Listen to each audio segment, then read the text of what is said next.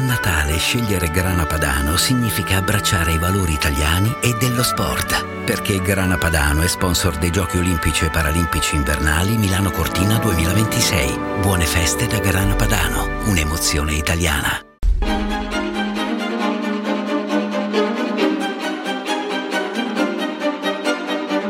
Il doppio attimo, sfuggente, ironico, ma non troppo.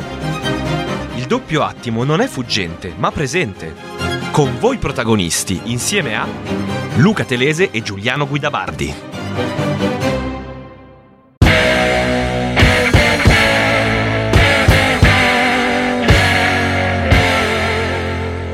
comunità europea, anziché perdersi in chiacchiere, potrebbe organizzare un'accoglienza di tutti i palestinesi superstiti dalla guerra e portarli in Europa, sono due milioni, potremmo organizzarlo facilmente. Ah, ma questo è soltanto un sogno di Natale. Saluti Marco da Napoli.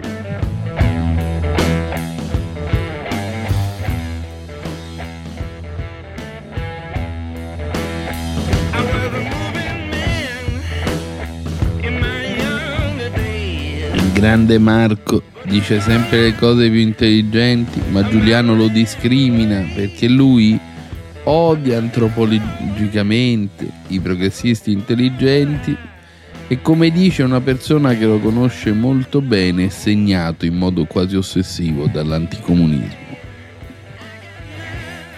Buongiorno Giuliano. Buongiorno Luca, vedo che anche stamattina hai fatto uso delle solite sostanze. Vabbè, almeno ti faranno contento.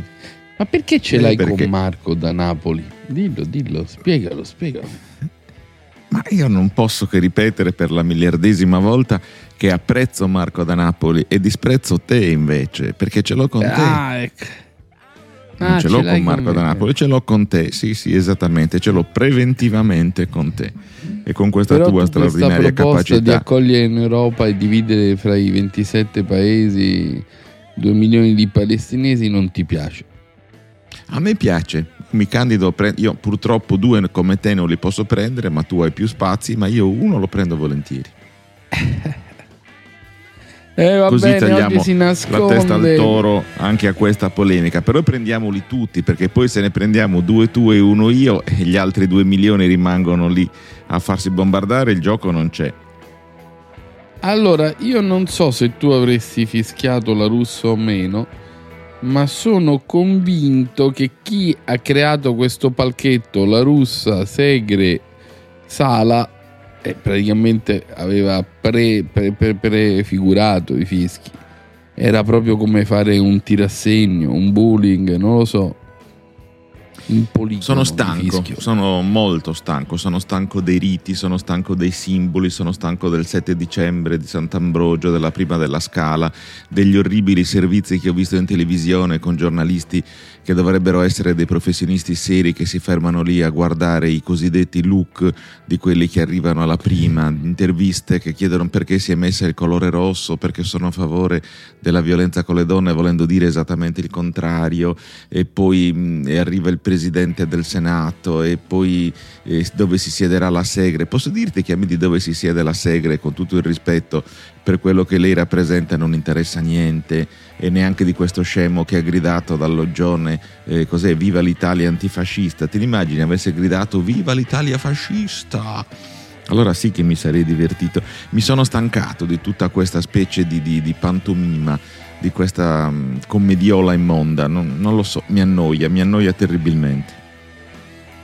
Commediola immonda perché quel cittadino ha gridato i valori della Costituzione. Ti no, commediola immonda, commediola immonda perché non gliene frega niente a nessuno. In cui fai passare i messaggi qualunquisti.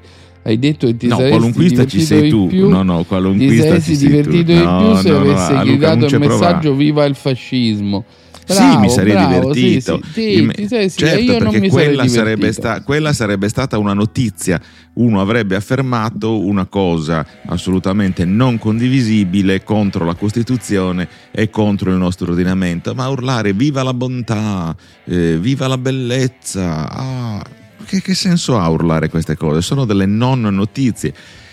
Questa Repubblica esiste per e prospera perché siamo tutti antifascisti. Siamo sì, tutti antifascisti ed è un valore da che non si mette in discussione, si mette in discussione mm. affermandone il contrario, ma non affermando viva la, la, la Repubblica antifascista. Siamo tutti antifascisti. Se poi qualcuno, affermando questo, vuole andare a dire che in realtà adesso c'è un governo fascista, posso dirti che anche questo mi ha stancato, perché questo governo è incompetente, può essere criticato, eh, è diritto di tutti opporsi alle sue politiche, ma non è un governo fascista, perché il fascismo è stata un'esperienza drammatica nella vita di questo paese, un'esperienza che ha segnato in maniera veramente tragica tutta la storia, e molte persone sono morte per questo, e parlare di fascismo quando non si è d'accordo con uno, francamente a me non piace. Non mi piace la Repubblica dei Maldicenti, non mi piace il modo di dare del fascista a tutte le persone con le quali non si è d'accordo, e non mi piace che lo si gridi quando si va a vedere il Don Carlo, va bene? Ci sono piaciute le sorelle che si sono collocate nella, come azioniste nella Smith and Wesson e hanno combattuto contro i fucili da guerra. Questo sì che mi è piaciuto. A me la militanza finanziaria piace moltissimo, soprattutto perché quando viene da degli insospettabili, perché è militanza finanziaria, quando viene del, da insospettabili come le sorelle. Le sorelle, le suore militanti mi piacciono. Sì, queste mi, mi sono molto piaciute, mi hanno molto divertito. Mi piacciono queste cose, mi piace la modernità. Mi piace andare verso quello che interessa a tutti quanti noi e non mi frega niente della prima della scala e anche di come erano vestiti quella specie di manichini che avete ripreso nei telegiornali di tutte le reti nazionali. Va bene? Non mi, non mi piacciono, non mi interessano. Bene, chi ci interessa oggi invece e chiude degnamente il nostro ciclo di indagine sulle elezioni, che come abbiamo raccontato sono il mid-term, le ultime grandi elezioni prima delle europee. Ecco, la persona che ci può aiutare a raccontare bene questo passaggio così delicato in cui centrodestra e centrosinistra possono vincere o perdere, proprio la candidata scelta dal centrosinistra per la prima volta unita in una regione in cui si può vincere, è la candidata Alessandra Todde. Buongiorno, ex, Buongiorno.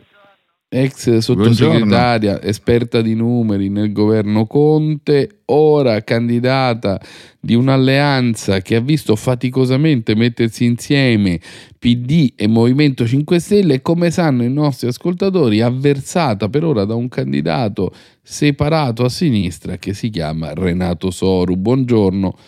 Allora, la prima domanda è inevitabile: farà qualcosa per recuperare il no nuraggico che ha detto Soru? Perché Soru ha detto: il mio è un no nuraggico a qualunque accordo con i cinque Stelle, a meno che non accettino di fare le primarie.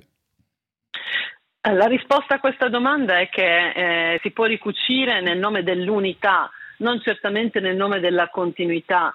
Io vedo che Soru ha aperture da parte eh, di partiti come Italia Viva, per esempio, che è in continuità con la giunta Solinas, ha imbarcato un assessore che è Anita Pili, che è in giunta appunto con Solinas, ha l'endorsement di Luigi Cucca, che eh, è il segretario regionale di Azione, che è l'uomo che Solinas voleva come segretario eh, nella sua eh, nella sua giunta, eh, come segretario generale nella sua giunta. Vabbè, che però è anche un senatore Renato... eletto dal Partito Democratico, onorevole Todde.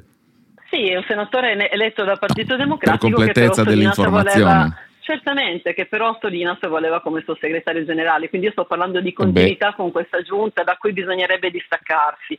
La questione delle primarie, guardate, è una questione totalmente pretestuosa, e il fatto per, per cui Renato Soru è uscito dal Partito Democratico provocando una scissione semplicemente perché il Partito Democratico, con delle regole accettate da un tavolo di coalizione totalmente democratiche, non ha scelto lui. E tra l'altro è bizzarro pensare che ci sono dei partiti che erano seduti a quel tavolo, sì certo, ci sono dei partiti che per sono fatto seduti. Personale, quindi. Ma non è un fatto lui personale. Ha detto che, eh. Lui ha detto che si voleva opporre a una candidatura decisa a Roma dai padroni del vapore di Roma. Ma questa, ma questa è fantascienza. Che l'ha paracadutata in Sardegna. Chiunque... questa è Vabbè, chi l'ha decisa la sua candidatura, chiunque... onorevole Todde? La mia candidatura l'hanno decisa dei partiti profondamente sardi, che sono il Movimento cinque Stelle sardo, il, Movimento, il Partito Democratico in Sardegna e tutte le forze di coalizione, tra cui voglio ricordare c'è Orizzonte Comune, che è una coalizione, è una, eh, una lista fatta da sindaci sardi, e le altre forze politiche, tra cui anche indipendentiste, che sono profondamente sarde. Tra l'altro, il, la cosa Ma che io trovo mi perdoni bizzarra, se la interrompo nuovamente, l'hanno scelta delle segreterie dei partiti.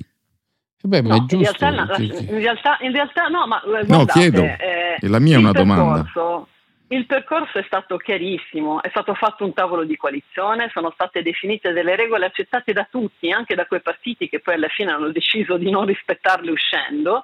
Eh, e queste regole sono state definite, è stato discusso a lungo se fare le primarie all'interno del tavolo di coalizione. Il Partito Democratico ha fatto assemblee, direzioni, ha fatto segreterie e sono state scartate, esattamente così come il Movimento cinque Stelle ha fatto due assemblee sul tema, così come le altre forze politiche. La figlia di Soru, che è una sua sostenitrice e ha detto ai nostri microfoni che lei è la migliore candidata che il centrosinistra potrebbe avere, ha detto: mio padre si inserisce in una tradizione patriarcale per cui alcuni settantenni hanno deciso finora, patriarchi, hanno deciso finora tutti i candidati e vorrebbero continuare a farlo. Condivide questo pensiero?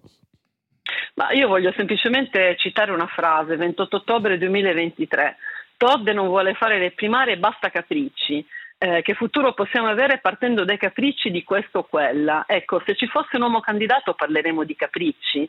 Quindi io penso che ci sia un tema legato al fatto di, di volere una posizione. Frase, è di Renato Soru. Eh, quindi cioè, secondo lei capricci parlare... è una frase sessista? No, secondo me parlare di capricci non credo che sarebbe stato utilizzato per... Io non l'ho mai sentita ah, applicata ad un uomo che fa i capricci, però di solito è wow. una donna che è capricciosa. Però voglio dire, al di là di questo... Questo che sì che è un po' sessista. Battute, onestamente, eh, onestamente, al di là delle battute, io credo una cosa. A me interessa parlare di temi, interessa parlare della destra, che è il nostro vero avversario, e mi interessa eh, che la nostra coalizione, che è il Nuovo Centrosinistra, vada nel suo D N A e si rifondi sul suo D N A, che è giustizia sociale, lavoro, sviluppo, sanità, pace e disarmo. Sono questi temi di cui mi interessa parlare. Francamente, di primarie e di altre modalità mi interessa poco. Io credo che il consenso lo daranno i cittadini sardi. Io sono molto contenta che il tre di dicembre, quando è stato fatto il lancio della mia campagna a Nuoro, c'erano moltissime persone, e questo mi è bastato per sapere che noi stiamo facendo la strada giusta. D'altronde io mi faccio una domanda, la faccio a voi: ma se i primi due partiti eh, anche in Sardegna, che sono Partito Democratico e Movimento cinque Stelle, non cercano di costruire un'alternativa seria, sensata, di centrosinistra alla destra, ma chi lo deve fare? Quindi la questione è, eh, noi stiamo sicuramente cercando di fare una strada che sarà difficile, complicata, una strada che senz'altro eh, servirà anche per cercare di cambiare questo vento di destra che ci sta attanagliando, e sappiamo che il percorso è difficile, ma siamo obbligati moralmente a farlo. Noi dobbiamo dare ai nostri concittadini un'alternativa, e deve essere un'alternativa seria, partecipata, e lo vedremo. Eh, ripeto, il consenso Beh, lo daranno. Ne hanno addirittura due qua. Ma il, il, la questione, tra l'altro, è anche questa, è un'altra domanda che io faccio a voi. Ma visto che eh, all'interno della... Abbiamo del... la controintervista, Luca. Abbiamo un cambio di scena, l'onorevole Todde ci intervista. Vabbè, risponderemo alle domande, risponderemo stoicamente. Prego, prego. La, la domanda che vi faccio è: ma all'interno di una coalizione che al, al, di, là del, al di là di Soru anche persone eh, molto stimate, come per esempio Massimo Zedda, adesso recentemente è entrato un sindaco che è molto stimato nel mondo dell'indipendentismo come Maurizio Onnis, il metodo delle candidature all'interno della coalizione di Soru come verrà definito? Verrà definito con delle primarie? Ah, questo è interessante. Ma perché Zedda è di là, è definitivamente traslocato con Soru, no? Io mi auguro adesso che sia una scelta temporanea, mi auguro veramente che Massimo possa tornare nell'ambito del centro-sinistra, che è veramente la storia eh, del certo che se lo auguro. Lui è un perso- Eh, lui è un perso- tra l'altro lui è una persona che ha fatto benissimo da sindaco, è una persona che stimo molto, e quindi veramente mi auguro che, eh, che possa eh, pensare che la coalizione giusta sia eh, il centro-sinistra. Senta, che stiamo costruendo. Cerchiamo di riportare l'ordine per cui facciamo noi le domande a lei e lei prova a rispondere. Mi, mi dica questo, lei chi preferisce come avversario, Solinas o Truzzu?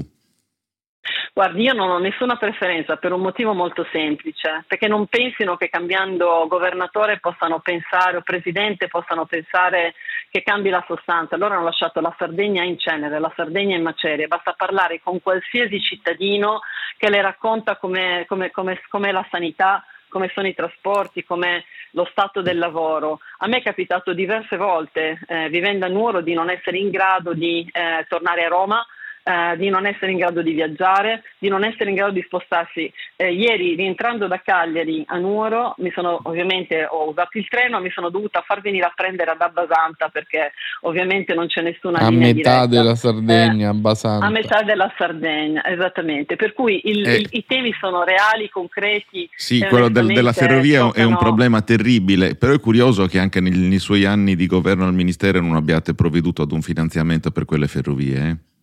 No, però abbiamo provveduto per esempio a fare uno studio di fattibilità che non era mai stato richiesto prima dalla Regione Sardegna, quindi se in questo momento esiste uno studio di fattibilità della ferrovia da Macomera a Nuoro e da Abbasanta a Nuoro, perché l'aveva richiesta all'epoca il mio ministero, quindi il tema molte volte è occuparsi dei problemi e non far finta che non ci siano.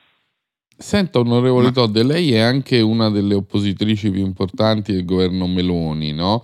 Vi hanno accusato ferocemente, continuano ad accusarvi, e secondo me non vi difendete neanche abbastanza, di aver dilapidato molti soldi con i bonus. Ora io immagino che la conversione ecologica in questo paese così disastrato, in cui le infrastrutture cadono a pezzi, si possa fare soltanto con i bonus. Ma la domanda è, non è che per caso voi avete ora qualche senso di colpa e subite questa accusa di aver disastrato i conti dello Stato per quei provvedimenti che furono salvifici e che hanno fatto ripartire il mercato dell'edilizia, portato a zero ore di cassa integrazione, riempite le casse di gettito al punto che la manovra che si fa quest'anno, la Meloni l'ha fatta sostanzialmente con l'extra gettito dell'edilizia? Ma io quello che trovo incredibile da parte di questo governo è mentire in continuazione. Eh, noi abbiamo uh, cercato di investire, perché io cosa che voglio ricordare è che il debito pubblico si abbatte nella misura in cui gli investimenti hanno un ritorno di investimento che sia in grado di ripagare in qualche modo il debito. Certo che procedendo con l'austerità a cui ci sta uh, condannando questo governo non c'è nessuna prospettiva di riuscire a pagare il debito. L'ha ricordato lei, il fatto di aver investito nel, nelle in un momento tra l'altro in cui l'edilizia era uh, durante la pandemia forse l'unica leva economica che potevamo avere per far ripartire il paese, credo che sia stato un buon investimento nella misura in cui non soltanto ha creato posti di lavoro, non soltanto ha, ha creato extragettito, non soltanto ha, ha riempito le casse dello Stato, ma soprattutto ha ridotto il debito pubblico. Guardi, io ho già avuto modo di eh, in qualche modo contrastare questa narrativa eh, che viene dal ministro Giorgetti, che viene da questo governo, eh, che fanno i conti semplicemente depennando eh, gli investimenti e considerando soltanto i costi. Un buon amministratore sa che non si eh, amministra in questo modo e quindi loro, ribadisco, continuano a mentire sapendo che il paese ha bisogno di altro, ma d'altronde ci hanno abituato, insomma, è un, è un governo che continua a raccontare favole a partire da Uh, le cose che ha detto che avrebbe fatto e che, non avre- eh, che, che invece non ha fatto. Io una cosa ho veramente eh, in, uh, adesso in questo momento che mi preoccupa particolarmente, il fatto che abbiano bocciato senza eh, nessun tipo di pietà anche la battaglia che finalmente è stata fatta dalle opposizioni unite sul salario minimo. Ecco, tutto questo mi sembra vergognoso. Poter pensare che contratti che sono contratti di contrattazione collettiva che valgono quattro euro eh, possono essere contratti dignitosi e negare il lavoro povero penso che sia una cosa che risponde da sé, veramente. Eppure molti loro elettori molti loro elettori condividevano la vostra proposta del salario minimo e loro quest'estate il centrodestra aveva detto discutiamola. Cosa è successo poi veramente in Parlamento, se deve descriverlo? Ma io credo che semplicemente si sia voluto negare il fatto che c'è un tema così importante come il lavoro povero. Eh, noi abbiamo persone che riescono ad arrivare al quindici, al venti del mese e poi hanno il problema di come campare la famiglia eh, fino alla fine del mese. eh, c'è un, uh, un tema legato, come è stato l'andamento dei salari eh, dal, da trenta anni a questa parte. In Europa sono cresciuti del trenta per cento, i nostri sono rimasti al palo. Eh, c'è un tema, secondo me, di non voler affrontare i problemi alla radice. Io mi rendo conto che questo governo vive di propaganda. La propaganda eh, è di distrazione di massa, l'abbiamo visto in, in molti degli atti. È meglio concentrarci su piccoli scandali, è meglio, è meglio concentrarci su cose che non sono di nessun interesse per eh, i cittadini, cercando su di cosa hanno investito pubblica. Economicamente. Aspetta, onorevole Todde, onorevole Todde, se si trattiene con noi mandiamo un minuto di pubblicità e proseguiamo a parlare. Sono qua con voi. Sì. A fra poco. Lascia anche tu un messaggio WhatsApp per l'attimo fuggente al tre tre quattro undici undici sei due due.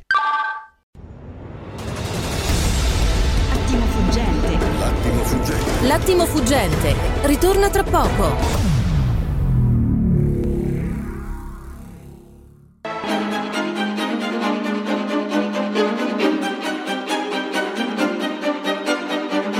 Il doppio attimo, sfuggente, ironico, ma non troppo. Il doppio attimo non è fuggente, ma presente. Con voi protagonisti, insieme a Luca Telese e Giuliano Guida Bardi.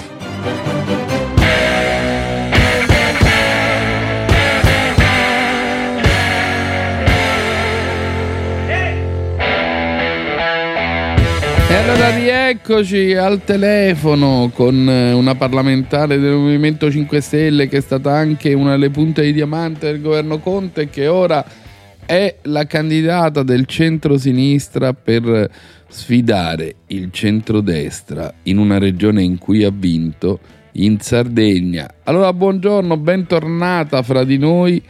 Senta, ieri eh, Soru, il suo attuale avversario a sinistra, ha detto: io devo prendere il quaranta per cento per poter vincere da solo. Lei quanto deve prendere per poter vincere malgrado questo piccolo scisma? Ma noi dobbiamo prendere il maggior numero di voti possibile, sicuramente stiamo lavorando per farlo. Io credo che eh, in questo momento i numeri ci dicano, e anche le rilevazioni che abbiamo fatto ci dicano, che siamo competitivi e che eh, ovviamente il tema non è tanto Renato Soru quanto la destra. Noi dobbiamo pensare che loro si combatteranno, eh, che sarà difficile ovviamente contrapporsi, e noi dobbiamo essere coesi e uniti per riuscire a, a fare in modo di avere un'alternativa vera. Eh, io quello che sento parlando con, uh, uh, con i cittadini, con, con le persone per la strada, è che c'è veramente una voglia grande di cambiamento, quindi noi dobbiamo uh, essere convincenti, essere credibili eh, e dire in maniera molto chiara che noi non siamo, siamo un'alternativa reale, che non siamo un'alternativa finta che semplicemente maschera d'alternativa una continuità con una giunta che è stata disastrosa. Senta, onorevole ah. Todde, i, quali sarebbero i, i suoi primi provvedimenti da presidente della regione Sardegna?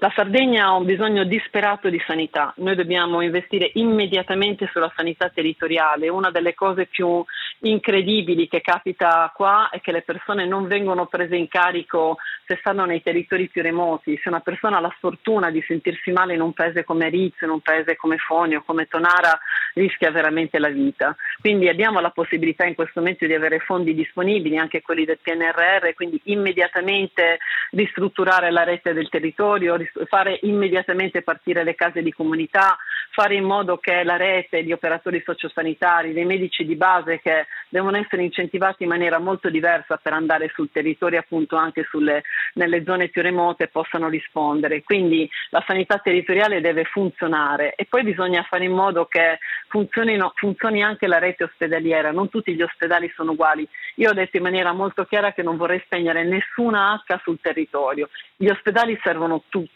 Chiaramente hanno vocazioni diverse, ci sono ospedali territoriali che sono a bassa intensità e che servono per prendere in carico le persone, per gestire l'emergenza, per dare le prime cure, per poi essere trasportati nelle specialità. Quindi ci sono ospedali di bassa intensità, di media intensità, di alta intensità.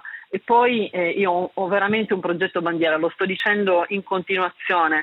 Per me è incredibile pensare che non ci sia un ospedale un polo pediatrico di eccellenza per i nostri bambini. Abbiamo già la possibilità di avere dei nuclei, il microcitemico a Cagliari che dovrebbe tornare ad essere unito con la pediatria del Brozzo, del Politecnico Universitario, quindi bisognerebbe mettere tutti nuovamente, invece di averli spacchettati come è successo in precedenza, in un polo unico e parlare nuovamente di pronto soccorso pediatrico, di rianimazione pediatrica. Sentire un assessore della e sanità questo... che dice che è meno costoso mandare un bambino a essere curato fuori piuttosto che investire su questo, per me è vergognoso. Bene, ma le voglio fare una domanda: come reagisce il popolo dei cinque Stelle a questa prima alleanza, chiamiamola competitiva, nella storia delle diverse regionali che si sono susseguite negli ultimi anni da quando è nato il cosiddetto campo largo? Perché Soru ha detto eh, con una punta di malizia: ma eh, voi dite che i cinque Stelle sono il primo partito, in Sardegna secondo me sono al cinque per cento, cioè sottointendendo che non piacerebbe l'alleanza con il P D. Lei che reazioni ha?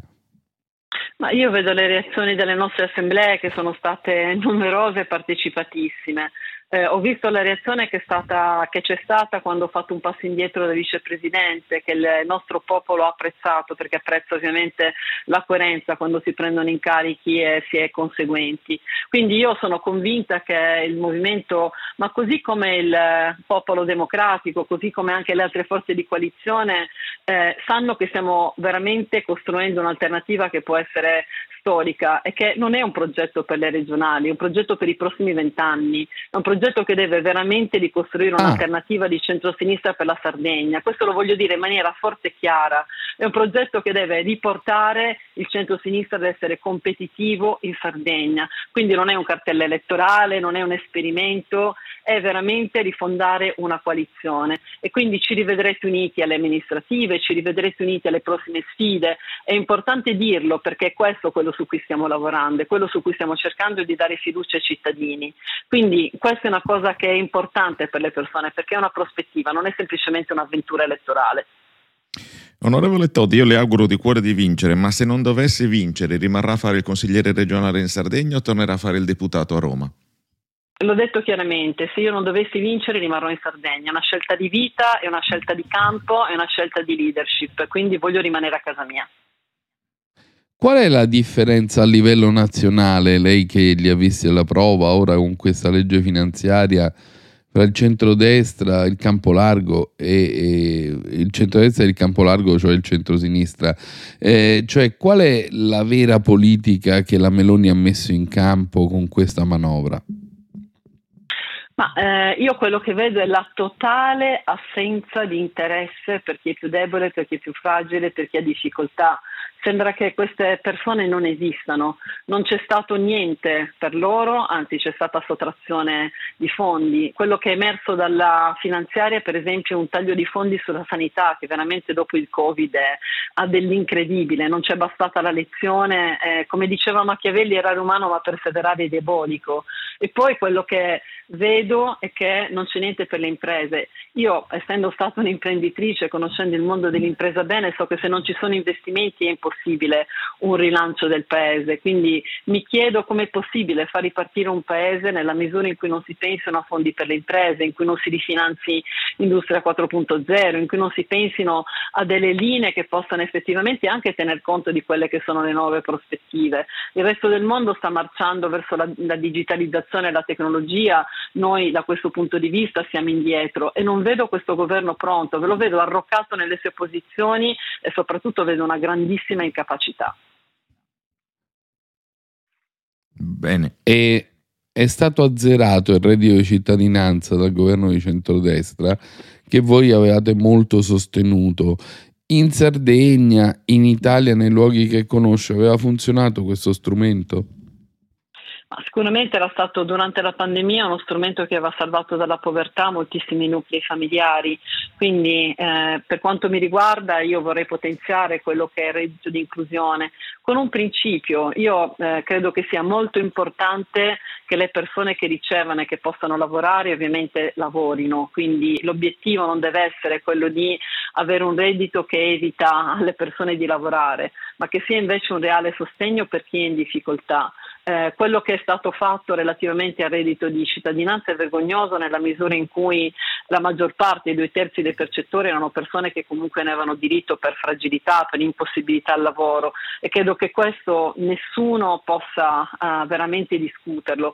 Chi non può lavorare, chi è fragile, ha necessità di sostegno e gli deve essere dato. E invece quello che deve funzionare bene e che deve essere assolutamente messo in campo, l'intenzione di metterlo in campo in Sardegna è che chiunque riceva sostegni, sia in grado di lavorare, lo faccia, lo faccia per, eh, per, per, il, per le amministrazioni, lo faccia dove è utile, lo faccia eh, sostenendo quello che eh, è anche la propria comunità, perché credo che sia il modo migliore per eh, restituire eh, alla propria comunità. Quindi e, e, d'altronde con eh, principi di questo genere credo che eh, le persone se, possano veramente sentirsi nuovamente al centro, perché credo che il lavoro sia soprattutto dignità. Giuliano. No, no, ho ascoltato con, con, con viva attenzione. Adesso vorrei capire e, vorrei, e vorrò capire come eh, sarà strutturata la campagna elettorale, ma per questo dobbiamo aspettare, come diceva l'onorevole Todde, le scelte della destra, che è anche un altro campo che ha passione a dividersi, a quanto sembra dalle notizie di oggi. Le voglio, posso riguarda... fare io una per... domanda? Sì. Sì, siccome abbiamo sentito proprio che Camilla Soru, figlia di Renato, è una delle sue sostenitrici più sfegatate, è una donna, eh, si è messa in polemica col patriarcato, lei sarebbe, le farebbe piacere averla nella sua squadra? Beh, io ho scoperto una donna intelligente, capace, di squadra, non ci conoscevamo prima di luglio, eh, quindi devo dire che è stata una bellissima scoperta. È una persona che tiene ai suoi temi, è una persona appassionata, è una eh, bellissima, eh, bravissima compagna di viaggio, quindi sono molto contenta di averla in squadra e sono molto contenta di averla vicino. Eh, soprattutto ah, una cosa che sto scoprendo... È già eh, nella sua squadra? Nel senso, in realtà la squadra... E come si fa a lasciarsela sfuggire? Che... La figlia dell'avversario è un, bo- un boccone no, troppo ghiotto, la squadra, no? La squadra, la squadra è quella che sta partecipando ovviamente alla campagna elettorale, quella che eh, sta cercando di costruire questa, eh, questa vittoria elettorale. Eh, io voglio anche eh, dire questo, credo che noi dovremmo disqui- distinguerci per credibilità e per competenza anche per chi andrà a governare, quindi queste saranno le metriche e i criteri con cui eh, sarà scelta ovviamente la giunta e con cui dovremmo ovviamente comporre le liste. Credo che questo farà veramente la differenza. Una delle cose che mi, mi colpisce, anche parlando con appunto i cittadini normali, che c'è una profonda distanza, c'è veramente una grandissima disillusione nei confronti della politica, nei confronti di temi che possono essere posti, anche se poi sono temi che in realtà interessano da vicino. Quindi credo che questa campagna si giocherà sulla credibilità, si giocherà sulla capacità di aver fatto le cose, e soprattutto, e in questo sono confortata, perché le vecchie ricette, coloro che hanno avuto la possibilità di fare e non hanno fatto, dal mio punto di vista partono svantaggiati. Io credo che le persone veramente in questo momento vogliano capire che le cose vengano fatte realmente. Un'ultima domanda, poi la liberiamo. La regola dei due mandati varrà anche in Sardegna per voi e per lei? La chiede anche Beh, agli intanto, altri partiti della eh, coalizione? La cosa importante dal nostro punto di vista è che eh, si definiscano delle regole, quindi la regola dei due mandati vale per il Movimento cinque Stelle, non vale per gli altri partiti, e queste, le regole vanno ovviamente condivise insieme. Quindi io non sono appassionata di imporre le mie regole agli altri come cercano di fare alcuni. Credo che ci sarà una discussione. Per quanto riguarda me, sicuramente al momento vale la regola dei due mandati, tant'è che io ero al mio, al mio primo mandato da parlamentare e ho detto in maniera molto chiara, quando rinunciata alla vicepresidenza, che per me questa avventura vale come secondo mandato. Quindi anche questa è una cosa importante, perché ribadisco, bisogna sempre essere coerenti. Poi ah. se cambieranno le regole, ci saranno regole differenti, eh, io ovviamente le accetterò, però eh, credo che sia importante, quando si fanno le cose, sapere che si è accettato, sono accettate delle regole e si è pronti anche a, a seguirle, cosa che invece vedo a volte non fanno gli altri. Bene, qual è l'ultima cosa che vuole dire a Soru? Lo incontrerà, proverà a dirgli in estremis, alleati, non far vincere la destra, cosa gli dirà? Ma io credo che sia invece il tempo di discutere di temi. A me interessa discutere di sanità, di lavoro, di trasporti. Io credo che su questo noi ci dovremmo confrontare e su questo credo che dovremmo convincere i cittadini. Per il resto, eh, a me non interessa confrontarmi su modalità di confronto con delle regole che sceglie qualcuno. Tra l'altro voglio, voglio fare una battuta finale. Mi ha molto sorpreso che dopo aver chiesto lo streaming a me, lui abbia rifiutato quello di Lucia Chessa, la leader dei Rossomori, che gli ha chiesto le stesse modalità, ma evidentemente per lei non andavano bene. Quindi secondo me è ora di finirla con ricette che valgono solo per alcuni e non per altri, e invece confrontiamoci su quello che interessa alle persone, parliamo di temi. Quindi, insomma, però, se vuole venire solo più, venga alle sue regole. No, io la cosa che voglio dire, secondo me è importante confrontarsi su quello che eh, vogliono i cittadini, su quelle che sono le ricette più convincenti. Io ovviamente spero sempre nel dialogo, ma non posso obbligare nessuno. Quello che però posso dire è che non ho intenzione di sottostare a regole unilaterali che vengono decise da altri. Nella misura in cui ci si confronta, le regole vanno definite insieme, non imposte. Bene, grazie, auguri, spero di, speriamo di risentirla presto. Una leader nazionale dei cinque Stelle che diventa candidata per la prima volta in una regione in cui il centrosinistra può vincere, quindi un esperimento molto interessante per l'Italia. Grazie, buongiorno, e arriva fra noi Alberto Fazolo.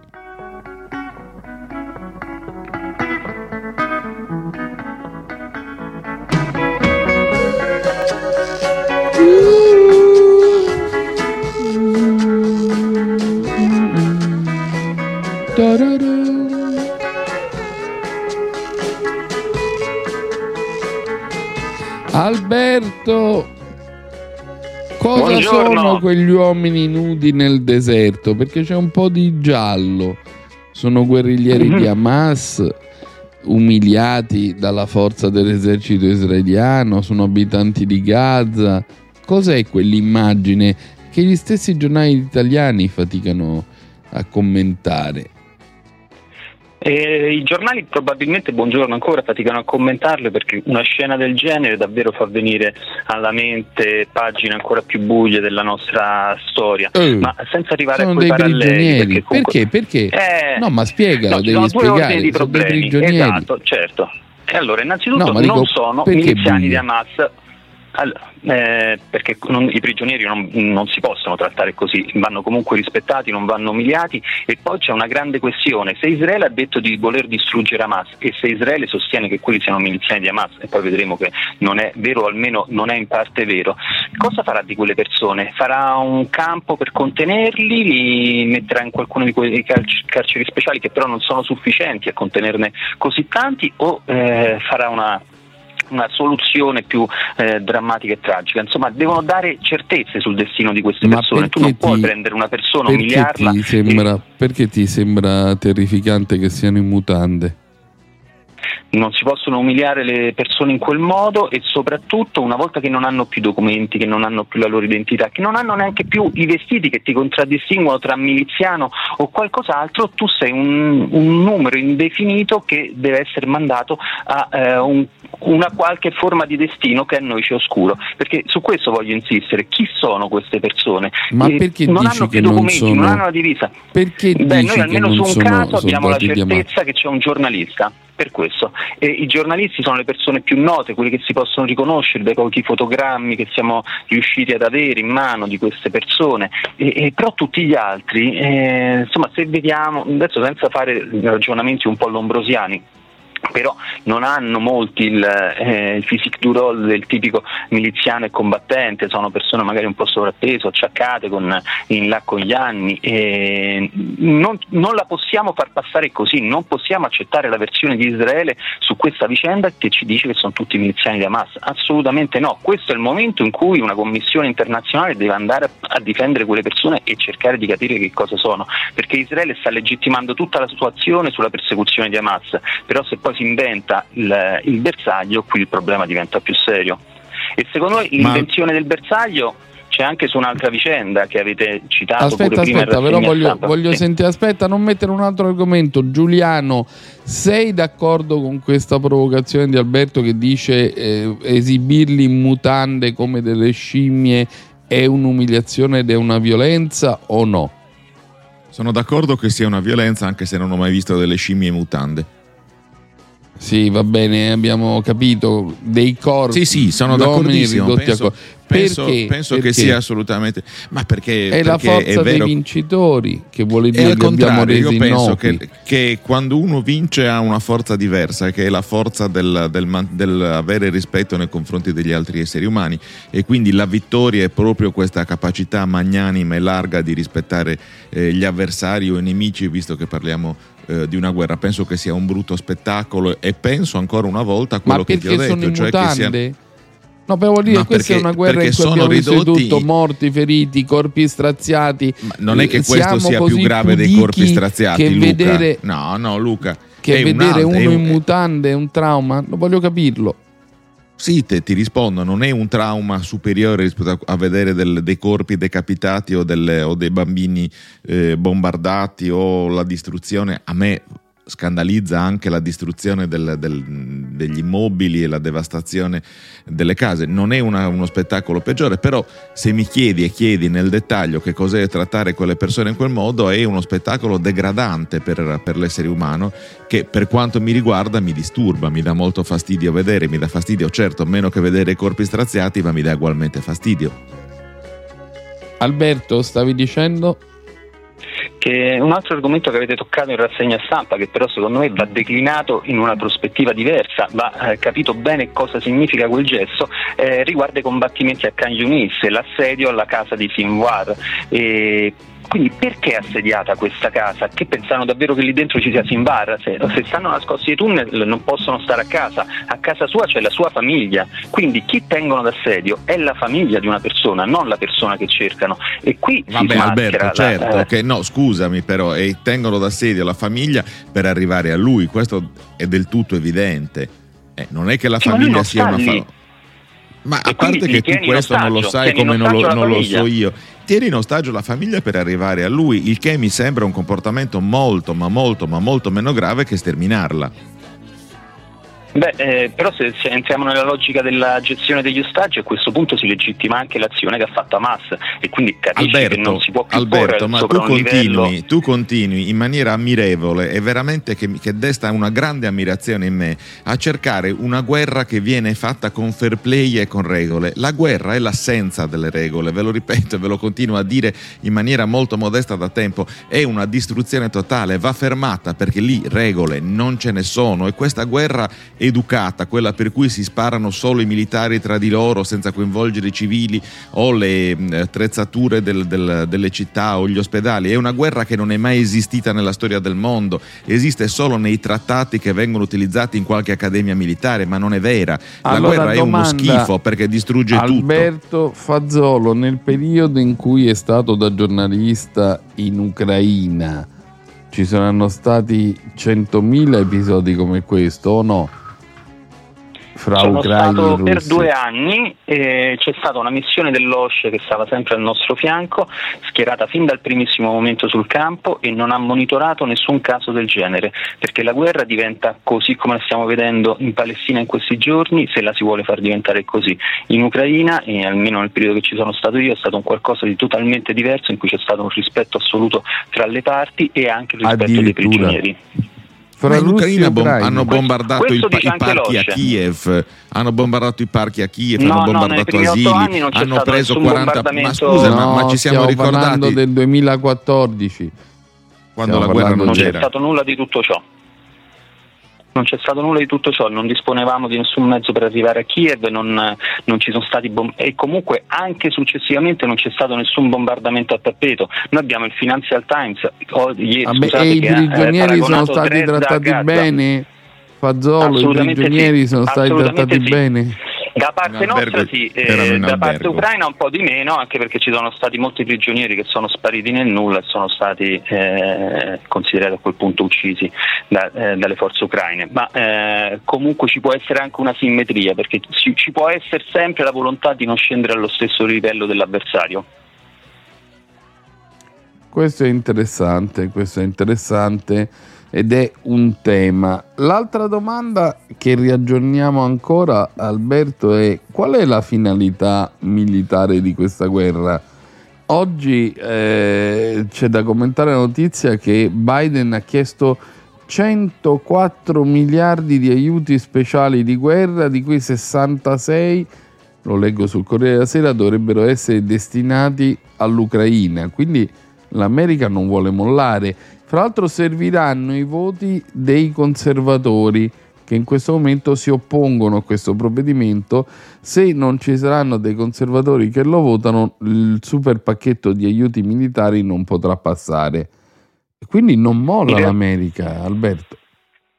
In realtà anche qui c'è uno scollamento tra eh, governo e masse popolari, perché è Biden che non vuole mollare, perché il Congresso e gli americani hanno già mollato da un pezzo, e quindi la necessità di ricorrere a pacchetti unitari in cui si mette dentro un po' di tutto, Taiwan, migranti, eh, Ucraina, Israele. Israele, serve per eh, addolcire la pillola al Congresso, che non vuole assolutamente rifinanziare questa cosa. Ci sono stati anche fenomeni inediti con dimissioni eclatanti, però ma è più evidente di cento che... miliardi è pazzesco. Io credo non non si sia mai spesi così tanti soldi tutti insieme per una guerra, Giuliano. Non lo so, non lo so, se ne sono spesi credo altrettanti, francamente le guerre sono costose. Probabilmente non se ne sono mai spesi così tanti in un anno solo. Probabilmente non se ne sono mai spesi così tanti senza perdere neanche un soldato, quindi l'investimento può essere giustificato per gli americani. Aia, battutaccia. Però allo stesso tempo gli americani hanno anche detto, non so se eh, hai avuto presente questa affermazione, il presidente ha anche detto: se non ci sarà un esercito ucraino, allora manderemo a terra i nostri fucilieri. Ci credi a questa minaccia? Questa minaccia probabilmente è fatta per sollecitare ancora di più il Congresso, che vuole scongiurare ad ogni costo lo scontro diretto tra Russia e NATO, e quindi si fa un po' una sorta di ricatto dicendogli: se non aiutiamo l'Ucraina alla fine toccherà a noi. Però insomma ci credono in pochi che eh, per difendere quel fazzoletto di terra gli Stati Uniti siano pronti a mandare i propri soldati. È un bluff. Bene, siamo arrivati in modo scoppiettante all'epilogo di questa puntata. Il momento che madri, bambini, ascoltatori e lavoratori attendono, caro Giuliano, il momento in cui arriva Vicky Mangone. Ah, Vicky, Vicky, che donna. Va bene, eh, sei il solito ruffiano. Allora, qual è la morale della puntata? Mentre salutiamo anche Alberto. Salutiamo Alberto, e oggi facciamo una decisa e dichiarata virata verso il qualunquismo, però la frase era troppo bella davvero per non, per non citarla oggi, dopo i discorsi che abbiamo sentito, e del generale De Gaulle, che diceva: sono giunto alla conclusione che la politica sia una faccenda troppo seria per essere lasciata ai politici.